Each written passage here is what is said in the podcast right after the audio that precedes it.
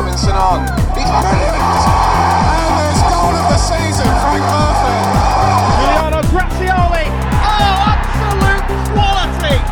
I'm sure most people would say I was mad. Brilliant second save. Lovely stuff from Curry. Not a bad try, and that's a terrific goal.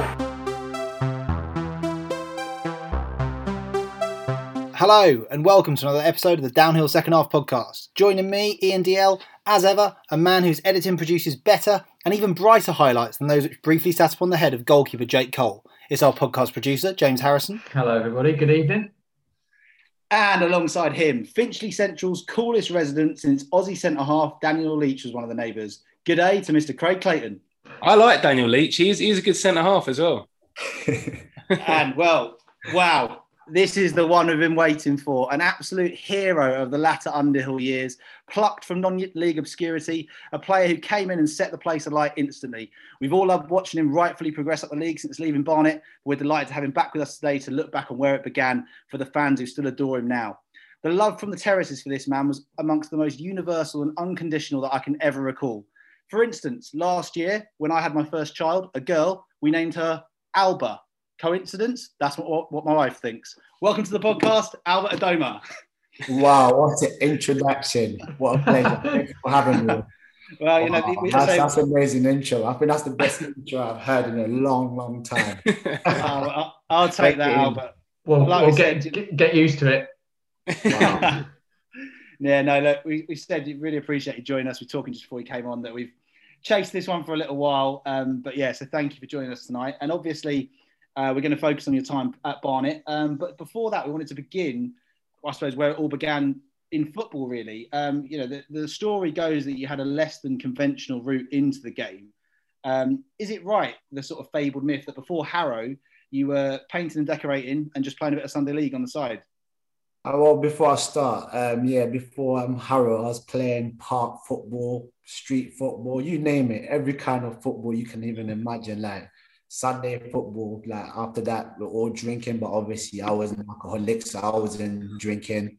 You know, I was playing with men at that time because I was only like 15, 16, playing power league as well. You know, that's part of street football, cage football, as you guys know now. Um, pro, pro, is it? Um, Power League goals or something like that. They Yeah, call yeah, it yeah. But that's what I used to play before, obviously at Harrow. And even when I was playing for Harrow Borough, I was still playing amateur and combination league, believe it or not. You know, in Chiswick, that was like my local side that I used to play for, and then go and play semi-professional with Harrow till obviously I got scouted to Barnet. So I've played every football you can ever think of, you know, before I turned professional for Barnet. And so, so you, if, if, if, if again, if the story continues correctly, and if I guess a combination of Wikipedia and some some some memory plus sort of adds up, you had um you had Dave Howe as the manager at Harrow, and then if I, and, and then at one point I think an opportunity to either join John Still at Dagenham, who again an ex Barnet uh, uh, manager, and then or, or join Barnet with Paul Fairclough. So Dave Howe, John Still, Paul Fairclough, all Barnet uh, heroes one way or another. Maybe you could just talk a bit about that journey from Harrow through to making that decision to, to join Barnet. Well, I'll start from um, Harrow, obviously, because when I was at Har- Harrow, I was 17, from the age of 17 to obviously 19. So when I was at Harrow, I started from the youth team under 18s. I progressed to the reserve team. Funny enough, you never believe this. I only played four games for the reserve. played played four, scored four and four, and then obviously the rest was history. Progressed to the first team, and obviously when I reached the first team, it was David Howe. I don't know if most of you know him. But yeah, he was like a second dad to me, I'll be honest with you. Because if it wasn't for him, if he didn't guide me the right path, he used to pick me up to go training sometimes if one of my teammates couldn't pick me up at the time because I wasn't driving. So he used to look after me, he used to obviously teach me words of wisdom because he was older than me enough to be old enough to be my dad. So I really listened to him. And I think if it wasn't for him, then my path would have been sort of different. You know, he kept me humbled, level headed, you know, and he always used to brag on. I think one time he, he told me um, a car stopped next to us, which was a Bentley. And he said to me, Albert, I know once you turn professional, you're going to get a Bentley. And I looked at him and thought, you know what, I'm never going to waste my money on a Bentley when I come to the house. you know, obviously, true to my word, I never bought a Bentley, guys. So, yeah, yeah, so with Borough, I was actually doing painting and decorating, as Ian said before, when I was in college. And even funny enough, today I put wallpaper up in my house that I'm living in. You know, I've been spending three days working on wallpaper, decorating the house, painting, and I still got a lot to do. You know, guys, when you do DIY at home, you could take forever, but the wife is always pestering me to finish. You know, so, but I'm taking my time. You know, that's that's man's job. You know how we do things, guys. So, sorry, ladies, we can't multitask. So that's what I'm doing at the moment, doing a bit of paint, painting and decorating. So I guess it helps in the long run. And after Harrow Borough, um, before I was about to join um, Barnet, so this way we're moving on to um, John Still. So I didn't even know that he was related to Barnet or affiliated with Barnet, but um, he wanted to meet up with myself, my agent, and David Howe. We went, we met him. I think it was at the time a pub or a restaurant in Fulham. We spoke to him. We agreed sort of personal terms. And then the week after, the following week, we went to meet him in Dagenham and Redbridge. And on the journey there, because at the time I wasn't driving. So for me, I was thinking to go from West London to I think East, up in Barking side, it's like East London sort of. I was thinking, this is far. At the time, no one's no one knew. But in my head, I was thinking, how am I going to commute here? This is far. only for 150 pounds a week. So I was thinking, oh, I must well just do painting and decorating and probably earn a thousand a month. you know? So in my head, I had so much going on, but at the time, I was thinking, this is my opportunity to become a professional, you know. And when we got there, I sat in front of um, John Still at the time, and it was David Howe that was next to me, my um, Harrow Bar manager. So we sat in front of John Still, and he said to me, "Oh." Are you happy to be here? I was like, yes, I'm happy to be here. So he didn't even show me around or anything. We literally just went straight to his office and I think he just wanted me to put pen to paper. So I went straight to his office, and this was at the stadium. So I went straight to his office and he just started talking to David Howe. And after he came up to me, he just sort of surprised me. He said, So, what do you think about this club? And I went, I know nothing about Dagenham, if I'm honest with you. You know, this is my opportunity to be professional. And then he must have said something to me. And I just thought to myself, is this guy serious? Because he went, So, what do you think about this place? And I said, I don't know because I don't really know nothing about Dagenham. This is going to be my first, maybe hopefully professional contract. And he said, so um, are you going to sign for us? So that's the question he asked me. So me being 19 at the time, about to turn 20, so you're going to sign for us. So I think maybe when he asked me that question, he thought me like, yes, I can't wait to sign. So I said, oh, I need to think about it. That's that's my naive, naive, naive, just being naive, basically. So I just said I need, I need to think about it. And he said, "What do you mean you need to think about it?" So if I was to tell you the deal was off, what would you do? So for a manager to say that to me, and at the time I'm just a teenager, so my reaction was like, "Well, hold on. If you told me the deal was off, then I guess there's no contract." I wasn't really deep thinking. I just thought, well, he just asked me a question. If I was to tell you the deal was off, what would you do? So I'm thinking, well, if the deal was off, then it's off. I just go back to Harrow and play and hopefully get scouted. That's what I said to him. And he couldn't believe it. He was taken by surprise because he thought I was going to say, yeah, I can't wait to sign. But I just said, well, I need to think about it. I need to go home and probably tell my mom, my dad, and others and say, look, I'm going to go and sign for Dagenham. But he just wanted me to sign. And then when I said, well, I need to think about it, and then he just said to David Howe, you know what, knock some sense into this young fella. So, he left the room. so I guess he's old fashioned. He left the room. And then David Howe looked at me and said, Albert, it's your choice whether you want to sign for him or obviously go back to Harrow and see what happens. So when David had David Howe spoke to me, I said to him, Dave, I'll be honest with you, I can't sign for this man. That's that's how simple I kept it. I didn't even say, oh, this is why or this is. I just said, look, you see his reaction? He said, knock some sense into this guy. And I said to him, what all I said to him was, I need to think about it. So something is not right here. So I said, look, I don't want to play for him. And then maybe 30 seconds later, he came back in and he said, Oh, so what do you guys think then? And then David, obviously being a man, spoke to him and said, Look, Albert said, Look, it's not the right club for him. and he he said it, and he's just gonna go back to Harrow and see what happens. And obviously, John Still wasn't happy, so we just said to Housey, "All right, I can still show you guys around." And then I just said to Housey, "No, it's all right. We just go back." And then we just literally we left, obviously in a good manner. Obviously, he's probably upset, thinking he lost the player, or maybe he's probably thinking, "Oh, just another waste of talent or something." Only he knows at the time. So we went to the car and this is i don't know if it's god's work i don't know if you guys believe in god or anything we literally sat in the car we just left dagenham and my agent rang david house. Said how did it go? Obviously he's excited. He's trying to get me in the mood. And david said to him oh tony i'll be honest with you albert wasn't happy with it. And he said no what? Don't worry. I'm going to call Barnet now. I'm going to call Barnet i'm like what do you mean you're going to call Barnet now? Because i didn't know how it worked. This is my first ever agent. I'm still with him my agent. So he said don't worry, Albert. Don't worry. I don't like that guy anyway, but obviously use different words, you know.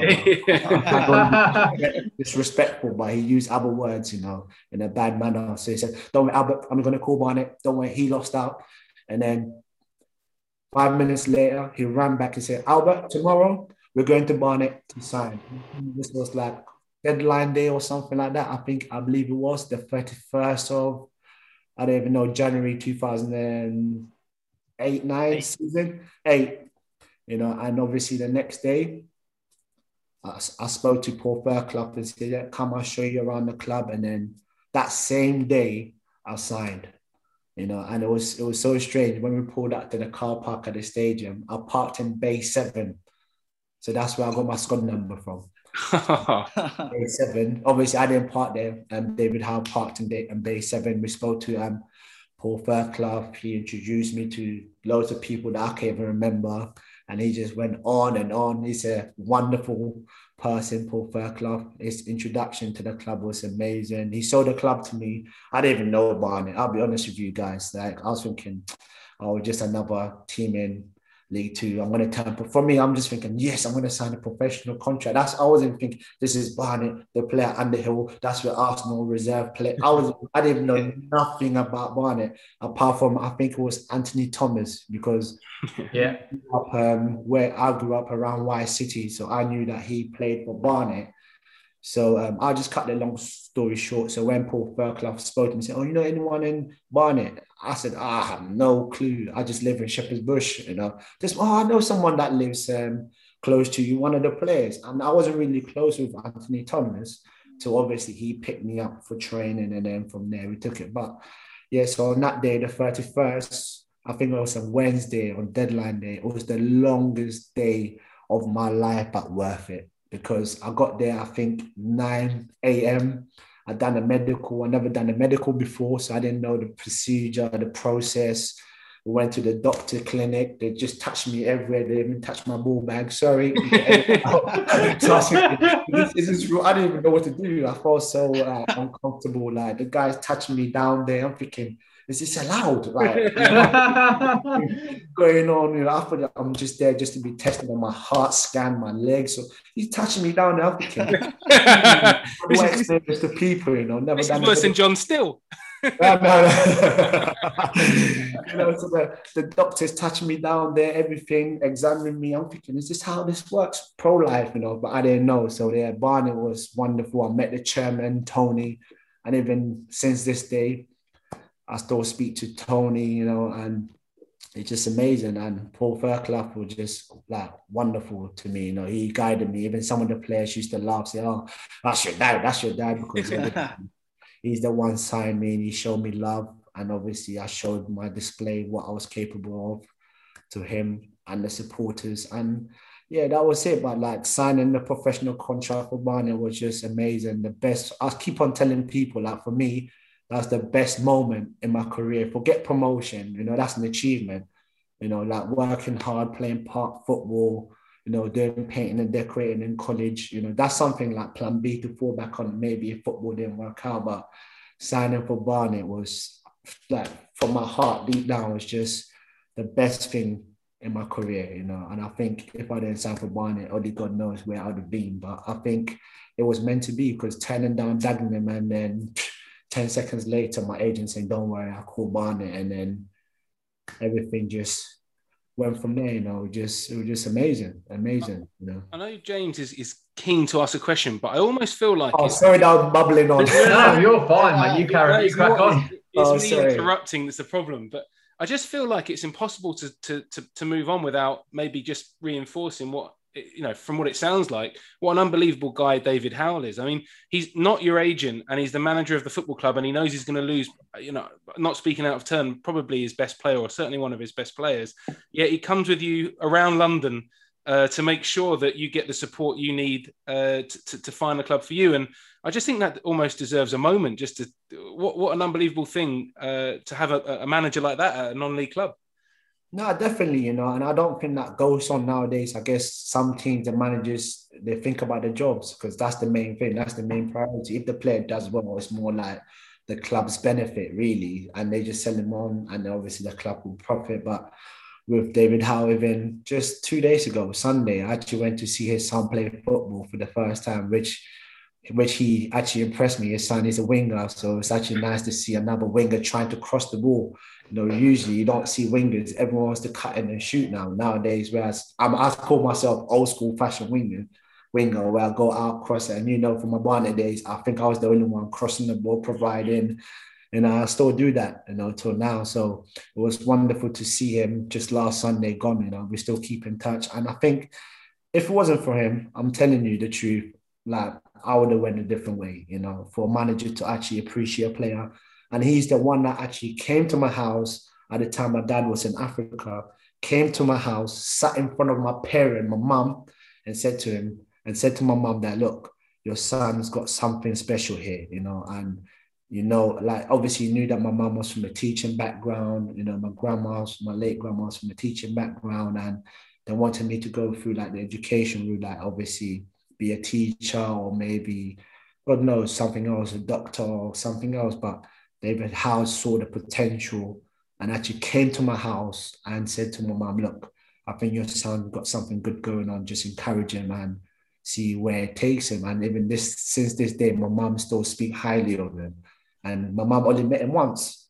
Um, no, seriously, my mom only met him once, and my mom even went to um, his mom's funeral, um, David Howe's mom's funeral, you know, and you know, things like that. You know, he's like a family friend to us now. You know, and if it wasn't for him to sit in front of my mom, I wouldn't be talking to you guys right now. You know, so he he has a big role, you know, to play in my um, footballing career. You know, so I always show him that respect. You know. Well, it's a, it's a terrific story. Firstly, just talk about David Howell in isolation with his connection to Barnet, and then obviously the way that he sort of tutored you through those early days at Harrow into into becoming a professional footballer at Barnet. Um, it's and it's also great to clear up the story about the whole Dagenham and Redbridge versus Barnet situation, and, and Yeah. hearing that hearing that you know firsthand because I think there's been various rumours doing the doing the rounds over the years about how that all came about. Um, we were trying to work out actually just beforehand exactly what day it was that you signed because when you made your debut at Hereford, um, f- fact fans will will know that Barnet had a terrible record for many many years at Hereford. And uh, when we turned up there on a Wednesday night, we weren't overly optimistic about our chances. Um, and we looked down the team sheet when it was announced, and your name was on there starting. You obviously just signed maybe a day before, and Yeah. people weren't sure what to expect at all. Um, but I remember this because I was there. I was one of, I don't know, it was about 50 Barnet fans there that night, and Craig, I think, was there as well. And uh, what we saw in front of us, and I'm not just saying this because you're on the show, but it was one of the best Barnet debuts I've ever, ever seen in my time going to the club. Uh, maybe Guy Lopez at Morecambe would have a bit of a shout as well. But your your performance at Hereford was incredible. You got yourself a debut goal, and if I remember correctly, I think you set up the winner for Nicky Nicolau late on in front of us at the uh, at the other end of the, at the um, sort of stand behind the goal. Um, did you expect things to go so well so quickly that night? I'll, I'll be honest with you because obviously stepping up a level from four leagues below Barnet, it's not just like conference or you know national league and then straight into League Two. It was like four leagues where it's like semi-professional really. So you work and you play. And for me, my first week, the training session was actually intense. I can actually understand the fitness level. Even though I knew I was always fit at my club, but this was different kind of fitness, like a mental sort of fitness. I can play football. Anyone can play football, but just keeping up with a pass, just being sharp, knowing when to pass the ball. Because at my previous club at Harrow, I just get the ball, run with it, dribble, run with it, dribble. I didn't think about pass, pass, pass, you know. And obviously, David Howard installed something in my head saying, well, when you step up a level, now you're a winger. Because before I joined Barnet, people didn't know this. I was actually a striker. And then when I reached the Harrow Borough first team, because there was four strikers there, they're older than me. So David Howe sort of pushed me on the wing because he knew that I was fast. So he just said, run down the wing, cross it in, and then that's it. So that's what I used to do. And that always stuck with me because sometimes when you create, people see your creation side. And moving on to Barnet, my debut, that same week, I think I was supposed to play, we were supposed to play um, Peterborough or something like that. Again, got postponed, believe it or not, which I think I was going to be on a bench.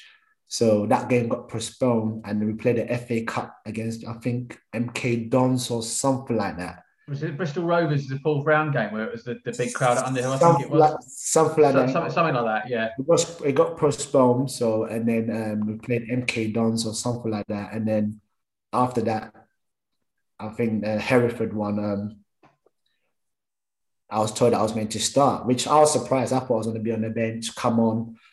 And wa- once I knew I was going to start, something in my head just told me that, look, Albert, this is your professional debut. You have to go out and play as hard as you can. That's what I was thinking. I wasn't even thinking play well. Believe it or not, it's not like play. I'm going to play well. I'm not going to lose the one. Thinking just do everything that you do at Harrow That's that's why they signed you. That's what I was thinking. I'm thinking if I get the ball, I'm just going to be direct. And I think my first touch, I just touched the pass, the defender. I can actually remember it vividly. The ball came on my back foot. And I thought, you know what? I'm going to dribble past this guy. I didn't even know who I was playing against. I didn't even know no names in League Two, you know. And that was the beauty of it because they didn't know who I was. They're thinking it's a new signing from non-league. He must be just fast, and that's it. So, and for me, my first touch was so positive that after I got the ball, I just knew I had that left back in my pocket, you know. And that's the truth. I just thought if I can do that, why not? Just carry on if the ball comes. And that's what I was doing, dribbling, going forward, trying to provide. Obviously, I was losing the ball a few times, which was normal because obviously I was trying to impress, but I knew that once I had that left back, that was it for me. That's where I knew if I could do that every game. That's what I was thinking. I always think about next game. So when I play well, I'm thinking, yes, I played well. I want to start next game. Where maybe some players don't think that. So once I had the left back in my pocket, I'm thinking, yes, I've got a chance to start next. Even though at the time I hadn't scored, I haven't even scored yet. So in my head, I'm thinking, yes, I made my debut. I could start the next game. So that's that's always my sort of target. But people, supporters don't know this, you know. So and players that, that I played with never knew this. I always think, yes, if I play well, then the manager can't really have an excuse to say, well, I can't select you next game because I know and you know the supporters know that I played well, and that was always like my little target. And obviously, I was playing well, and then I happened to score a lucky goal. For those of you that don't know this, it wasn't a beauty goal or anything. I think um, Cliff, you know, Cliff must have um, shot, and I happened to just, I was just being busy. I was just running in. I was just trying to impress him. I know Cliff must have shot from 25 yards, and I happened to be just running past. I thought he was going to slide me in, greedy striker. I thought he was to slide me in. So I just ran across the shot, and the ball obviously shot so hard, hit the back of my heel, and it went in. So I thought, yeah. I ran off, and obviously it's my goal because the way it came off me and it took a massive deflection.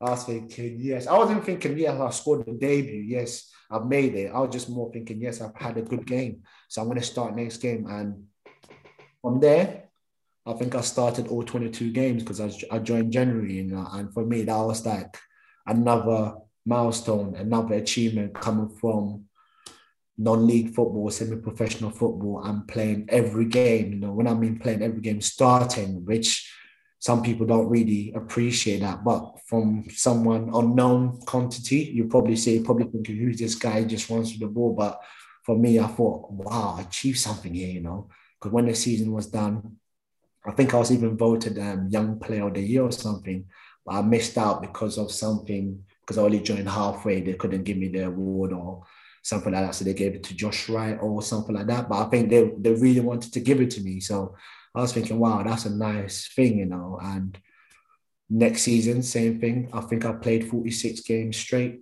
You know, um, some people might not see that, but it's like my little mini target that I always set myself. If I play well in the first game, the next game, in my head, I know I'm going to play. I don't care how training goes. just playing well and knowing that the supporters can see that. And that's that's how my career started at Barnet. You know, just playing well my first game and just progressing. I think even the second, the third season, I played 46 or something games as well you know, which was amazing, you know. And then obviously Barnet tried to time it now and then I have to move on. well, come on to that.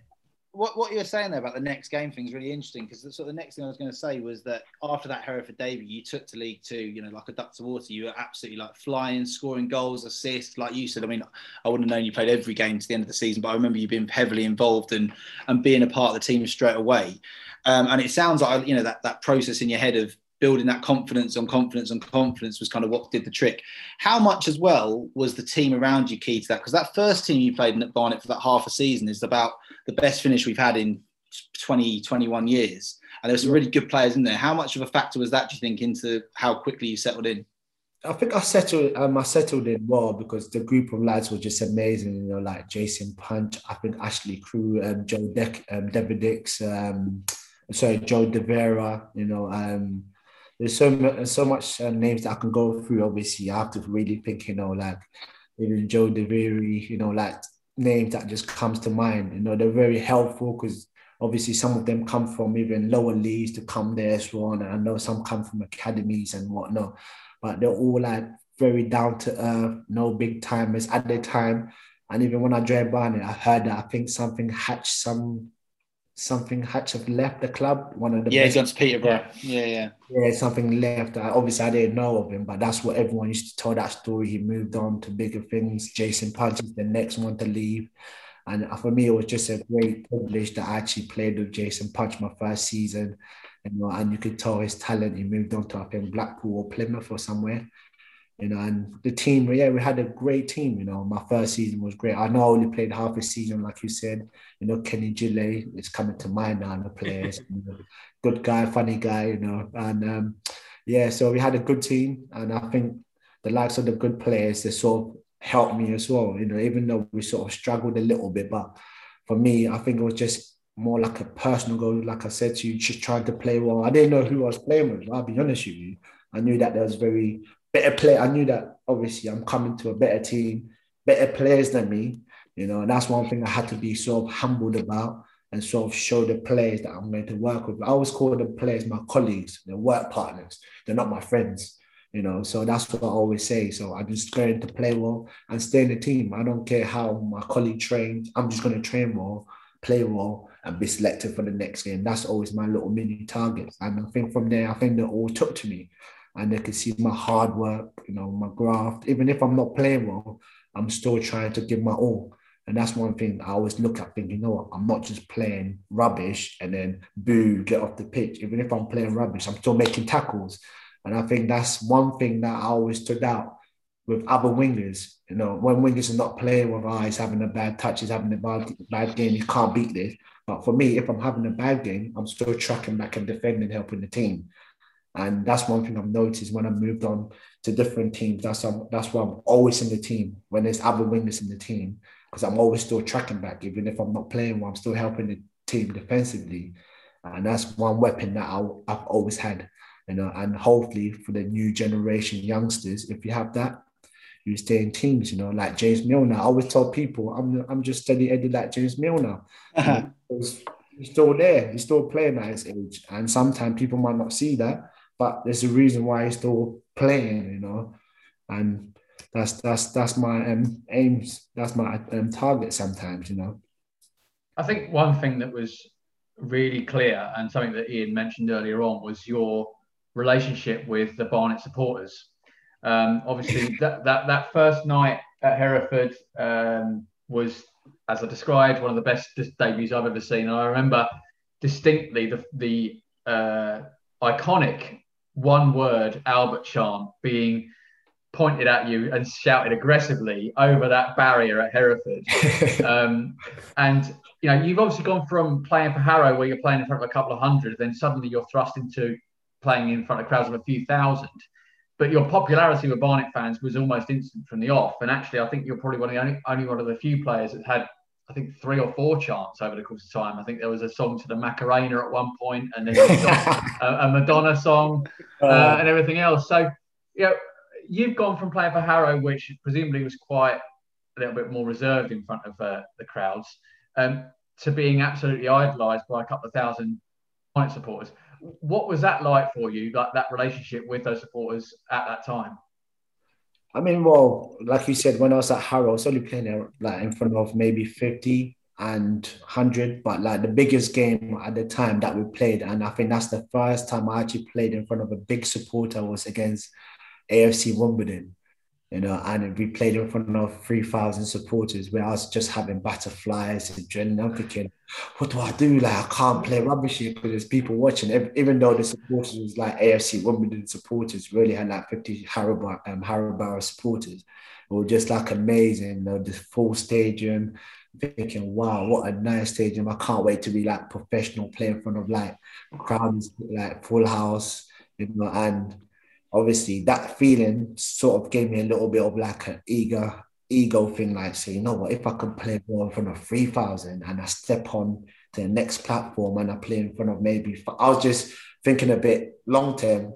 10,000 supporters. Then, no, I'm playing in front of 50, 50. Now I'm playing in front of 3,000 for the first time. Thinking, surely if I play well here, then I can play in front of 10,000, 10, 20 and obviously happened to score a winning goal. But the, best goal, guys, I've scored ever I was against AFC Wimbledon. I still got this DVD, but no one's seen this yet, apart from one believe it or not. That sent me the DVD, and it was against. It was in front of 3,000 supporters, the biggest crowd I've played in front in non league, and it was just the best feeling. So that game in like sort of hope and coming to Barnet, making my debut, scoring like I was saying. For me, I scored, but I wasn't thinking or oh, the supporters love me. I was just more thinking about the next game. I'll be honest with you. And obviously, the supporters took to me because of what I done. I scored on my debut with a flu goal, but it's still a goal winning goal. So it was just amazing. And from there, I was hearing chants. I was thinking, I never heard people singing Albert Adomah run, run down the wing at Harrow Borough. Now they're saying my name. So I was going home telling my mom, They're singing my name. my brother, my name. Can you believe it? When I touched the ball, the whole stage, I, I can't believe this, you know. And like, I was just, I don't know, I was so excited. Obviously, the supporters didn't know this at the time, but I was just going home, telling my mom, telling my grandma. And then when my dad calls from Ghana, I'm like, they're singing my name, you know. I can't believe you know, and it was just it was just amazing, you know. And when I used to hear that, that actually gave me sort of boost to just run down, just with no fear. And I even remember I used to tell this to people, some of my friends. I actually told them, look, the Barnet supporters love me so much, even when I kick the ball out of play, they clap for me. That's right, I think. listen, listen, I'll be honest. I used to say that to my friends, even I can dribble past five people, run down the ring and cross the ball and it's out of play, they'll still clap for me. But if it was any other player, they'd be like, boo. thought, wow, this is from then I thought, wow, this is just amazing, you know. And I just I just couldn't believe it, you know. I'm thinking, how could someone kick the ball out of play? And you're still cheering for him, but I think they could tell that I was always working hard, trying to provide, and that's that was the difference. Maybe another window just dribble, kick the ball out, and then do something rubbish. Maybe I'll dribble, kick it out, and do something creative. And that was the difference. They saw my hard work. And for me, that's the main thing. See my hard work. And people appreciate um, appreciating my hard work, like the supporters did at Barnet. At Underhill were just surreal, amazing. And I think the club just gave me a wonderful platform with the support. And one thing, guys, that I have to say, I don't know if this support is listening, there's an old guy we played at Chesterfield and we're losing, I think, 2 0, 3 0 before first half. And the ball went out towards the supporters and he must have shouted, You guys are rubbish. And I must have turned around and he said, You too, you rubbish guy. And then I was angry at the time because I was thinking we're losing. Why is the support, supporters shouting something at me? So I must have given him the hand up, which I was very, very wrong. And I hope that this guy is listening because I don't know if he's still alive, but I hope that he forgives me because that's one thing that I regret in my career, like showing a foul language towards my own supporter, you know. And I felt really bad after the game, but I think it was just a heat of moment thing. And when I look back, still, I still regret just even putting my hand up, even though I've got fined ninety-two pounds. You know, it was still it was still painful, but it just I regret just swearing at my own supporter, and I hope that the supporter deep down can forgive me if he's still listening. I can't I can't remember his name, but I did apologize to him. But I just want the whole supporters to know that obviously sometimes players get emotional at a time where I'm thinking we're losing and the supporters shouting something at me. So just a heat of a moment. And I hope that this supporter forgives me if he's still listening. It's amazing to remember remember that incident. I, I now I'd forgotten it to be honest, but I, yeah, now, it sticks in my mind because obviously it's been paining me for years, you know, and that's one thing that I actually regret at Barnet because everything was so perfect. And for me, I think I made that negative you know, even though people might not see that side. But to, to be fair, we, we, have talked about many, many controversial subjects on this podcast, um, and I've always felt uncomfortable speaking on behalf of any other supporter than myself. But I think I can confidently say, on behalf of all Barnet fans, that you really don't need to apologise. And actually, I'm sure I'm apologising as you got that person, that person in particular, because obviously I don't know if he's still alive now, because obviously I think he was an older person. And for me, I'm always brought up not to disrespect your elderly, if you know what I mean. It doesn't matter if they're older or younger, but still you shouldn't disrespect. That's fair elderly. enough. I think I think it's fair to say, um, you know, maybe the odd moment aside, I think Barnet fans understand what a, what a gentleman you are. the positives outweigh the negative. I think. I think that's fair to no, say. I, I, appreciate that. Pretty sure that's the case. I appreciate the love, obviously, the Barnet supporters gave me when I was there for the free season. It was just wonderful. The club itself, the chairman, like I said, Tony, he's been doing a great job. And obviously, my last season, we moved to the Hive, which was a which was a wonderful training ground. Nice, I think that was the best facility I saw at the time. You yeah. know, before obviously I moved on to bigger things, but it was just amazing, you know. And he's done well for the club, you know. And I hope that obviously the support still the supporters still give him the backing. I know the team is struggling at the moment, but I'm sure in the future they'll still do well. Well, look, I mean, Albert, look, talking of, um, you know, people that went on to great success like yourself, and there's another name I'm sure will come up in a minute because I think he's probably someone we associate with you more because you played again together. I think he had a birthday the other day, but we'll come back to him in a second. but, uh, but Jason Puncheon, you already mentioned as well. Um, who who went on to have an unbelievable career. And actually, we had Paul Fairclough on, on the show, and he, he actually said he was the one player who he, he thought should have had international caps for England and really could have gone on and had a big uh, England career, had, had maybe some other things not gone against him away from football. Um, I, I, just wonder what, what it was like for you at that time being part of, you know, we already mentioned the squad, but playing alongside a player of, of, of that caliber as well. And that's for me. For me, that was like one of the best players I played with. You know, turning professional, and I was thinking, who's this left footer? and when I was playing on the other side, because he used to play on the left, I used to play on the right. And I think he actually prefers playing on the right so he can cut and shoot because he had the best shot. He used to take all the set pieces, everything. Basically, he was the star, he was the main man. And for me, like I just love playing with him because we had a sort of understanding. I remember once he wasn't faster than me, but he was more clever, obviously technical, was playing at a high level than me and I could sort of see what he was going to do because when he used to see me on the opposite side, he can ping a ball from 60, 50 yards and he'll still find me. And then obviously I just do my bit, run with it and cross it. Whereas he used to pick the passes, shoot, and he'll go in, you know. Where where uh, whereas I used to just get the ball, run, cross it, and then maybe I might just get that odd goal. Whereas he was more like a creative midfielder, passer, because just an eye for a pass. And he was the star player in the team, even though I was there for him just half the season. Everyone knew he was just he's going to move on to better things, bigger things.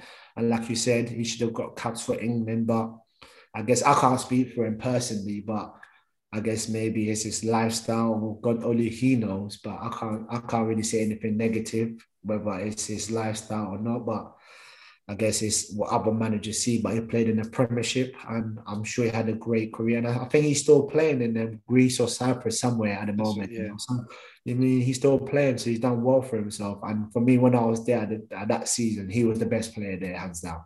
You know, he was the yeah. best player. Jason Punch was the best, and everyone knew that. Yeah, well, as Craig sort of alluded to there, we went from one winger to another. So Puncheon left, and not long after, we replaced him with, at the time, a little known player called Yannick Bolasie, who obviously has gone on to be Yannick Bolasie, the 30 million pound winger. I think I think he's someone who you know you'd probably not call a colleague because obviously you met up again at Bristol at Villa, so you've played together at three different. He's clubs. stalking me. He's stalking me. He's stalking me.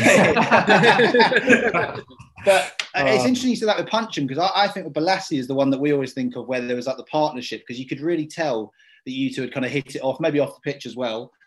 Um, you know, how, how did that how did that dynamic work on the pitch? And as well, So the that- other question I had about that was Yeah, so Who, I'll, uh, who was- I'll just stick with Punch for just a brief spell because obviously when I joined, it was Puncheon that was the star, like I said, and obviously I was the other winger. I was sometime I think it was um, Nicky David Nix, was it Nicky Nicolaou or something like that? Nicky Nicolaou. yeah, yeah, Nicolaou. Yeah, he Left sort wing. of play on wing sometimes, but I mainly was punching on myself because obviously I was doing well, so I was starting every game.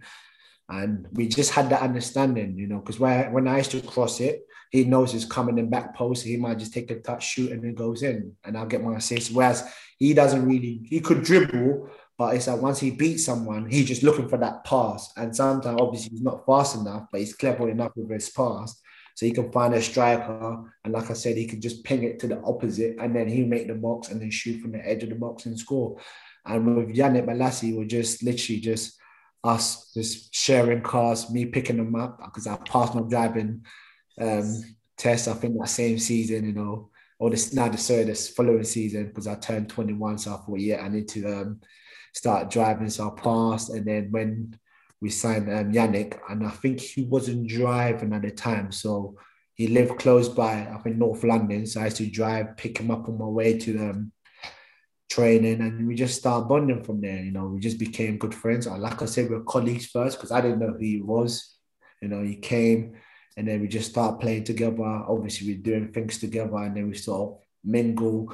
And then before you know it, we're still playing, we're scoring goals. He scores, I score, we start dancing. I think he's the one Yeah. that Whose idea was that? The dancing. because um, I always do. I love my dancing anyway, but um, Yannick sort of got that out of me in a way because when we used to share a room, he used to play loud music, believe it or not, funky house, and that at that time, funky house was like the in thing, you know, for the youngsters. Yeah, I was young at once. I used to play funky house. Say, oh look, I, I can I can do this move, can do that? And then obviously we took it from there, and then there's another sort of dan- dance style, Azonto, where I come from is Ghana. That's what we do, a little movement. And we just said to each other, look, when we score, we need to start doing dance, you know. And then from there, it was just, yeah, we just connected. We started dancing and then we used to go out together, you know, go out partying. Yes, you guys didn't know this. Obviously, he used to invite me to some of his birthday parties or his friends' parties because I wasn't socializing a lot. But if he did invite me because I knew he was a good friend of mine, we used to go out. And when I used to go out, I didn't drink, you know. And some footballers were very surprised. You don't drink? I'm like, no, I don't drink. I just drink my Sprite, my lemonade, and I'm alright. I've got sugar, so I can start moving. Dancing like he's drunk, he's drunk. I'm like, nah, I'm not drunk. I'm aware of everything. So yeah, with Yannick, we just had a great connection, great understanding, and he was he was very talented. I, I actually told him once, you guys might not believe this. We're playing. I was at the I was the star when Puncheon left. I was the star. Yannick come, he wasn't the star. He knew this, I told him, look, Yannick, you're actually gonna play Premiership before me. You know, if I was to tell you this, you guys would never believe this. But if you ask Yannick, he'd probably tell you, actually, yeah, I remember you telling me this in my course, you know, Albert. What I see, you're going to play Premiership before me because I could just tell by his persona, things that he used to do. I was thinking, this is different level. You know, even though I knew I was the star of the team and a new player come, I still thought, no, you know what, this guy's talented. You're just a few years younger than me, but I could just see it. Maybe as the supporters might think, oh, he just lose the ball, just run, knock it out, lose the ball. Like I was saying before, he probably knock it out, and the supporters would be like, boo, where I said, I knock it out. They'd be like, oh, yeah, because obviously I'm the star of the show. But yeah, with Yannick, I just knew something. And even when he came up, um, Bristol, when I moved on from Barnet, same thing. He wasn't even playing at um, Bristol, believe it or not. You know, and Yannick can tell you this, like, I was the main man playing every game. And this, oh, but you never get injured, do you? You know, this is my own friend. but, obviously, he wants to get games. Oh, but never gets injured, you know. This is just like, obviously, when I played at Barnet, I played every game, you know, even if I was in and out of the team, I still played. And then Bristol, you come there, same thing. Like, oh, Albert, what do you what do you do? What do you take? Like you never get injured. I'm like, I don't know. I must be doing something right. I'm living my life right, you know. And obviously, I think he had a bit of a frustration moment at Bristol. And then with Crystal Palace, and the rest was history. And that night, we actually beat Crystal Palace, I think 4 1. He handed in the transfer request. Yannick handed in the transfer request. Next morning, he went to sign for um, Crystal Palace. And they were struggling. Before you know it, at least to check our result. Yannick Bolasie, man of the match. Yannick Bolasie, man of the match. Yannick. I'm like, wow, this is amazing. And then they got promotion. Imagine that, you know, which was amazing. And I, I just felt his joy as well when he rang me. Every time he used to call me as well, when he get the man of the match, he used to rub me, oh, I got the match, I got man of the match. guy, you know. But yeah, it was just, it was just amazing, you know. That's what friends are for. I actually spoke to him just three days ago as well, you know. So yeah, it's just it's just amazing. We're still friends. I went to his wedding, so yeah, we're still good friends. You know, we always keep in touch. You know, and when he came Villa as well, you know, we're very um, yeah, we're very close, and he deserves everything that he's got, and he's doing amazing still with my old club as well. You see, I left Middlesbrough. He yeah. might probably come and join me at QPR. Who knows? yeah, so yeah, it's, it's amazing. Uh, yeah, good relationship with um, Yannick. You know, very very good. You know. Yeah, even though we uh, we had that, I suppose, dynamic duo on either side of the, the wings with with yourself and Yannick. Yeah. Um, that that first full season for you, the, the team, the results on the pitch weren't as good as maybe they could have been. Um, there's a few highlights though for you on a personal level. I think if you remember the Bournemouth away game where you got both game, uh, both goals in that game. Um, were there any other? Yeah, home. You know, I watch that back every time. oh. were, were you were you feeling like really settled at this point, and were there a, were there any other like real standout moments from that first season, uh, first full season as a pro?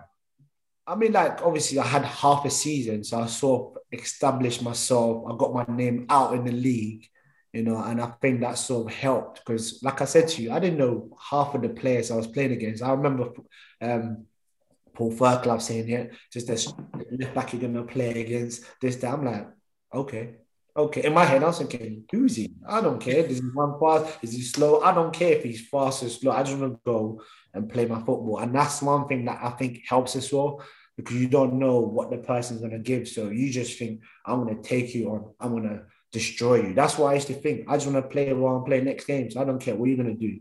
I want to make sure you look bad. I want to make sure I want to be on top of you. Like I say, if I'm having a bad game, I still track back and even tackle the left back.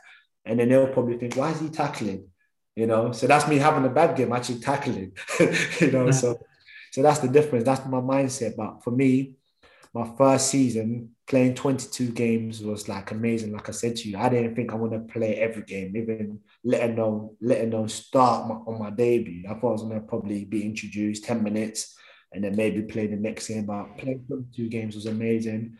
And then the next season, starting 46 games as well, plus I think cup games as well. I think I told someone I think I played about nearly 50 games or something, or 47, 49 games or something that season, you know, playing FA Cup for the first time, first round, I think against Watford or something like that. I remember, you know, I was like, wow, this is like amazing, you know, and yeah, it just I think I established myself like my first season, half a season. So that's where the supporters took to me. Like I said, my second season, I was like the main man, even though the team wasn't doing great. I just knew I can't. It's uh, it's weird. I can't do anything wrong, you know. And it was just like I was telling you, I used to kick the ball out, and for the supporters to cheer me were just like unreal. Like, you know, I used to make jokes, you know, to my friends, like I used to say to you, just like amazing. That's when you know you got the love, you got the understanding that I'm working hard, they appreciate it, even though the team weren't doing well, you know. But yeah, it was just it was just amazing. And even my third season was the same thing as well, sort of it's like similar. You know, I was still like the main man because even when I handed in the transfer request, at the time I didn't even know what a transfer request is, if I'm honest with you. I just thought I just want to move on, you know. And even David Howe was there. I think he's the one that actually wrote the transfer request. Guys, the one that actually wrote the transfer request for me. I'm like, what's the transfer request? What am I supposed to do? this is why you you want to leave the club, so you have to tell them, right? right what? Right, right now I want to leave. I'm like, how does that work? Is that what professionals do? Transfer because you have to write that you want to leave, but I just told the club I want to leave. This now you have to do it a formal and I'm like, oh, okay, you write it then. I don't know what to write. I don't know where to start. and I still got this, um, I still got I had to handwrite it myself, obviously, copyright it. But I just still got this image on my um on my comp- on my computer, on my savings. You know, it was, it was fun. And reading about thinking, oh, it was very great to be at the club. Thank you for giving me this opportunity. and I think it's time for me to progress to the next level. Now it's just funny reading it back. It just it's just amazing. But yeah.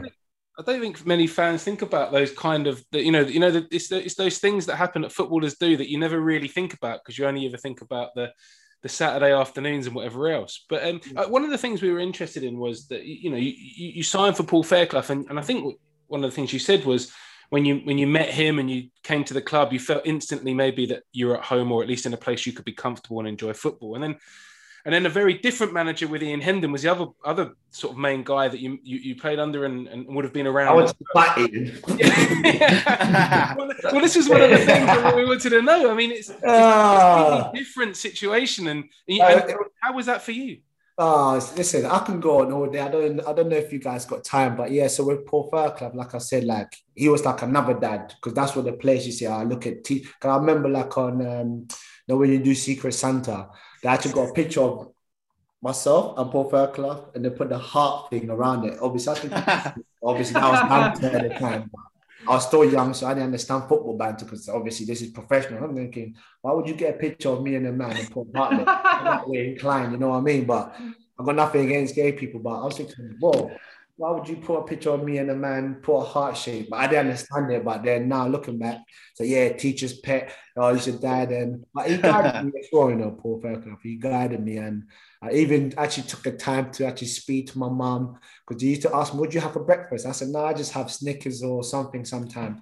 I'm not really bothered about eating. Said, no, it's going to help your performance. I need to send an email because obviously he's more like a teacher. I was thinking, Who's this man? Why, why do you know what I'm eating? I don't care what I eat. I just want to go and play football. This and that. But you need to make sure you're eating the right food. You just have chocolate bar. I can't believe when you come and train, have chocolate. I'm like, yeah, that's what I have. I just have my chocolate bar. I just want to train. Because for me, I'm still thinking football just fun. Even though it's professional, now you need to eat right. But I didn't understand that I have to wake up, have cereal, have um, oats, and I'm thinking, I don't know, just go work and just have fun and come back home and sleep. You know, but no, you need to make sure you need to do this when you go to the next level. So you sort of guided me in the right way, you know, and that's where some of the places, yeah, is teachers' pet and because I always listened to my elders, like I said, you know, and he actually took the time out to actually talk to my mom and say, look, your son needs to eat well and this and obviously sort of benefited me in a way, but I always show that love um, to Paul Fairclough, you know, and he helped me, you know, and that's that's very good. And like you said, Ian Hendon was the assistant at the time, and yeah, he, he actually put me in tears one time, you know, because that moment, like I said, like um, Chester or Chesterfield when we played, and I done that thing to our own supporter. We, he actually told me, you need to go and apologize, you know, because that's how he is. He's a bit stern, you know, like a bit, you know, I don't want to use words, but so you need to go and apologize. You need to go apologize. So obviously, I went to apologize. And then we went in the change room. I know he wouldn't even mind me saying this now, but we went into the change room and said, You, you, blah, blah, blah, beep, beep, beep, beep. You know what I mean? Thinking, hold on why are you shouting at me? Because I'm thinking I've done nothing in my head. I'm thinking, oh, yeah, I saw I supported because he's shouting at my team. So me, I'm thinking, now I'm defending my team. Our own supporters trying to put because I didn't understand supporters at the time. I'm thinking my own supporter is putting our team down. Why would he do that? He should encourage because that's that's my philosophy. You have to encourage people. I don't care if you're a supporter. Your team is playing, support them after the game, you can say, yeah, you're rubbish, you can whatever, but not during the game. So that's thinking, hold on, I'm defending my team. This now you can't be effing this, this, that against your own supporter. I can't believe you done this. Oh, this is disgrace to the club. I mean, why are you shouting at me? And obviously I was angry. So I'm like, I'm into that this is the moment where I lost my head. I, I don't want to play no more. I, I, was like a big baby. I don't want to play no more. Because I wanted to shout at him, but I didn't know how to express myself because obviously I was young. I was thinking, why is he shouting at me? Why is he shouting at me? Just angry. Like, I don't want to play no more. And then obviously after that, Paul Fairclough put my hand, put his hand around me. Said, oh, "Don't worry, this is what happens in professional football." He explained it to me, and Ian Hendon, same thing. He explained to that, "Come on, son, if you want to play for us, you can't be doing that to the supporters. You can't be doing that to the fans." And obviously after that, I was thinking, "Oh." And then Paul Fairclough left. Who's the manager? I was thinking, "Oh my goodness, why him? In my head, obviously, at the time, I wasn't saying that to him. But I was thinking, oh, of all people, he just shouted at me. He doesn't like me. In my head, that's what I was thinking. But obviously, he liked me, so he still carried on playing me. And obviously, there's this time in the team where he left me out, and then he still put me in. But it was, it was just funny moments, you know. And even there's a story in preseason because I was the fittest guy there. And we, we must have had like a some guy that came who he was a runner, guys. We're doing like laps around the field because usually I just leave players overlap them. So this guy was my match. So this guy just come, he's trying to impress to get into the team because he's a trialist. He can't play football, but he can run. But I can play football and I can run. But this guy was a runner. So I'm keeping up with him. I'm oh, out of breath. I'm thinking, this is too much. I can't keep up with this guy. He's nearly overlapping everyone, but I'm still behind him. I'm thinking he can't overlap me. So I'm going, going. So we finished now. And then Ian Hendon, I think it was Gary Breen at the time, the centre Yeah, back. He called me Yeah. and said, Oh, Albert, you weren't taking preseason serious. They actually put me in tears. I was thinking, what do you mean I wasn't taking preseason? Because usually when we're doing the runs, you're on front, but this time you're laid back because now you think you're the star player. You can just jog around. And this guy just come on trial and he's running past everyone. You're just chilling behind him. I can't believe it. So in my head, I was thinking, this guy's crap. Sorry. I was thinking, this guy can't even play football. He just come and run. I could play football and run. But because I couldn't keep up with that guy, they saying I was in training. I was thinking, nah. In my head, I was thinking, I'm disappointed. I'm like, nah, I can't believe this. I was actually in tears talking to them. So nah, I can't believe it. Like, what do you mean? I've been running. I'm still training hard. I'm doing this. And this guy come and do one trial. And he's running past everyone. And you're telling me that I can't keep up. What do you want to do? Am I a robot? So when they put me into it, I I was to play. I thought I was going to play for him again. And obviously, I played for him again. And I actually met, met him again when he left to go um, West Ham. We played against West Ham when I was at Bristol City, and we just start laughing, joking. And H as well, the goalkeeper, so goalkeeper coach. Yeah, yeah. Yeah, I met him the other day. I think he was at is it Preston or Luton or something like that. He's at Wycombe now, I think. Yeah. Wycombe, Yeah, yeah. yeah.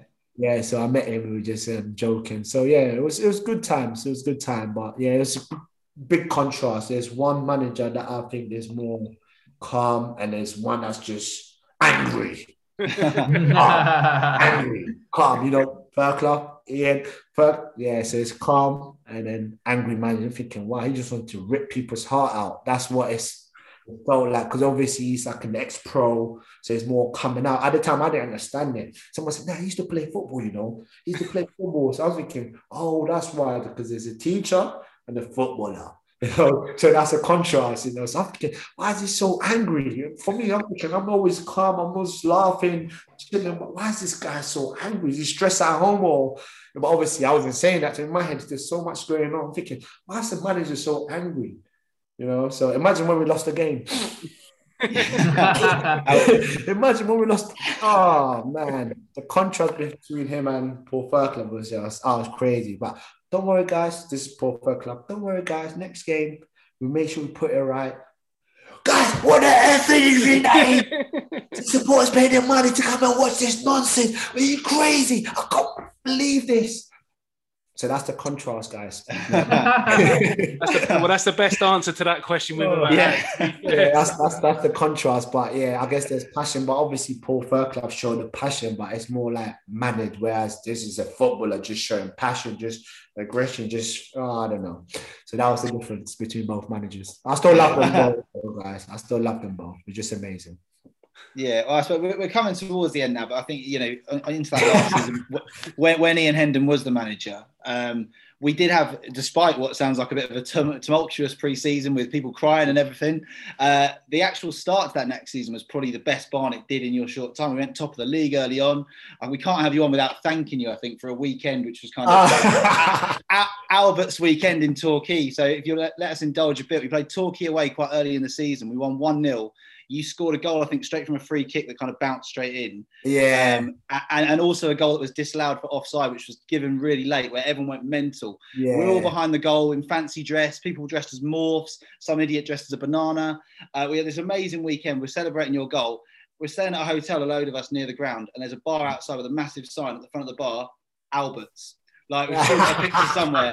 All of us outside this bar with Alberts. Like it was like perfect script for that weekend. And uh, I think it was That's like amazing. sort of showed like the, the, know, as you said, the main man at Barnet at the time. I mean, like we said, the start of that season was brilliant, and then we just fell off an absolute cliff, and like you know, it almost Yeah. ended in, in relegation. yeah, just what what happened to that team? Because we looked so good at the start, and it was almost an awful ending.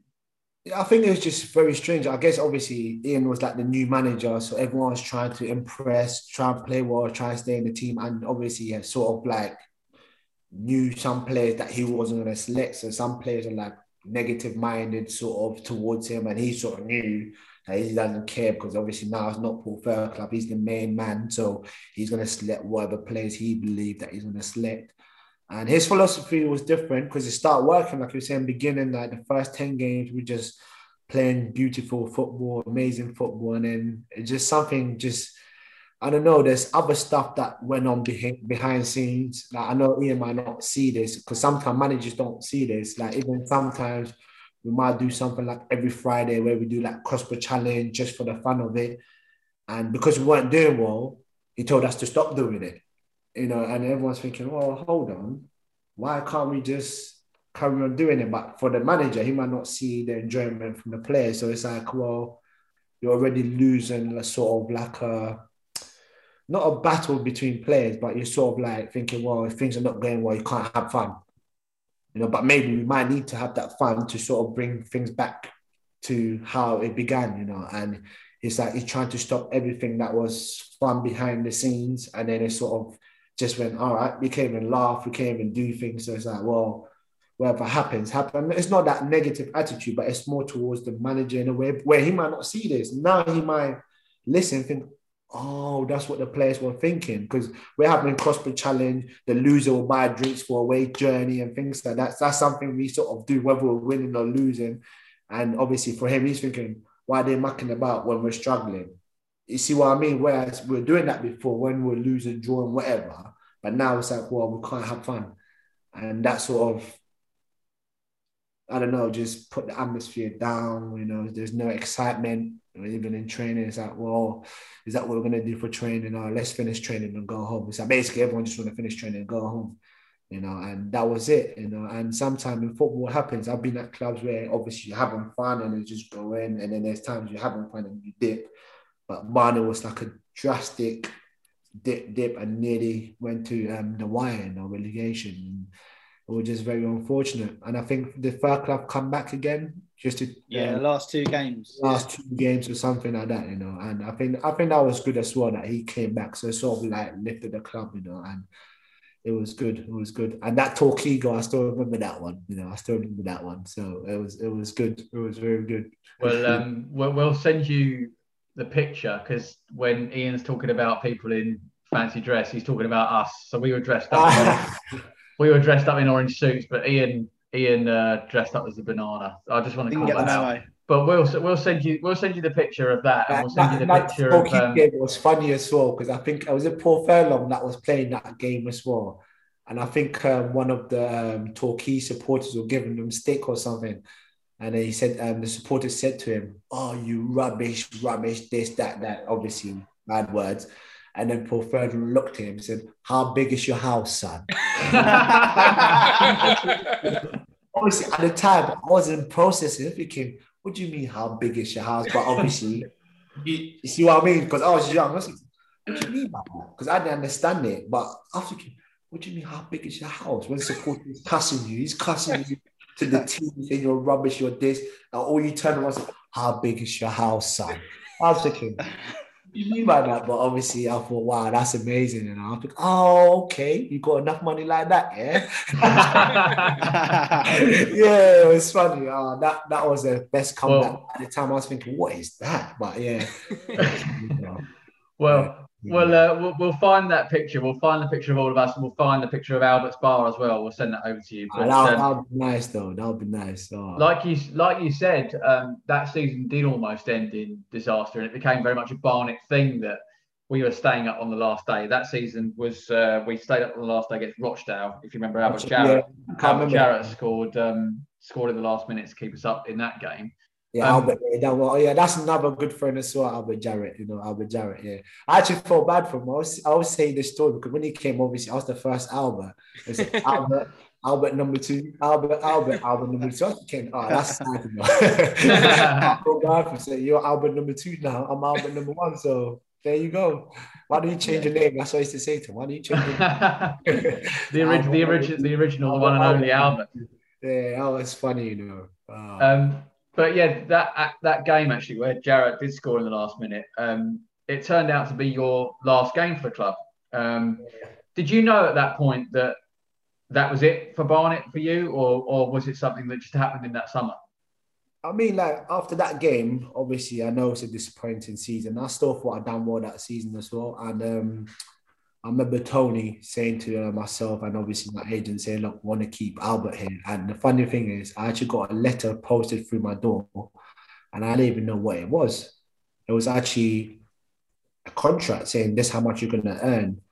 And I looked at it, I was thinking, why did they send me a contract? You know, and that's my contract's done now. I'm going to move on and they actually tried to keep me at the club. You know, Tony tried his best to try and keep me at the club. Say, look, we're going to offer you this amount of money. You're going to be the highest paid player.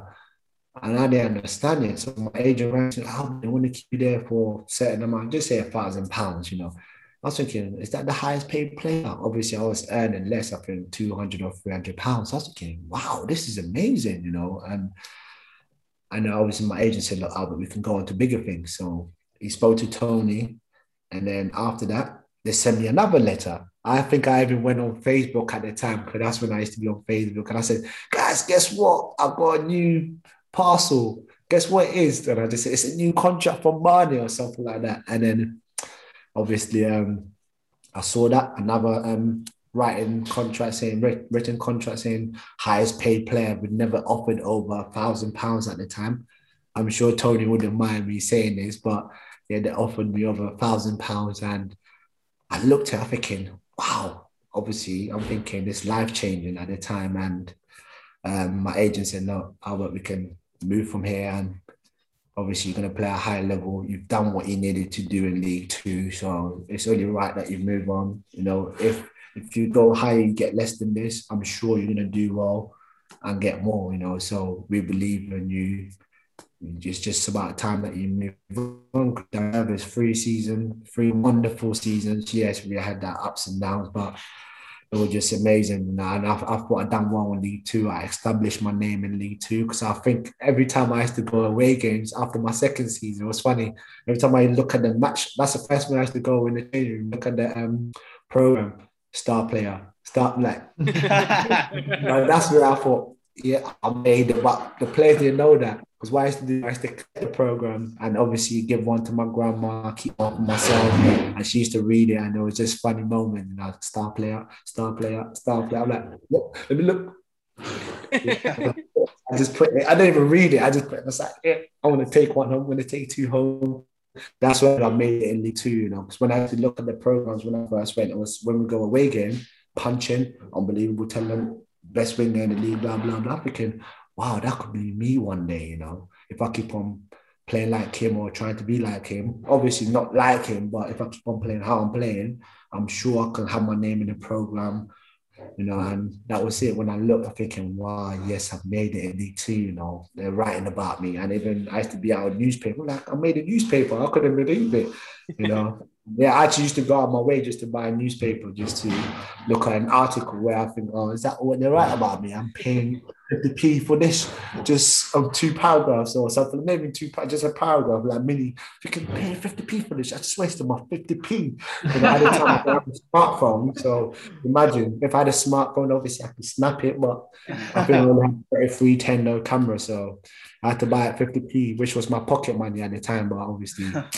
you know, yeah, just, just one of those. And I guess that was you know the, the end of your time at Barnet, and um, and I look, I think again, I think all Barnet fans that I've ever spoken to were only excited for you and have followed your career uh, through and always always wanted to you, you, know to see you do well in everything you're doing. I think that's always been the feeling. Um, one one of the things about that I think was that you always felt like one of us. You always felt like um, you had values and you and you said you're very humble in everything you do. And you always just seemed like you were loving it as much as we were from the side. And i think that was exciting.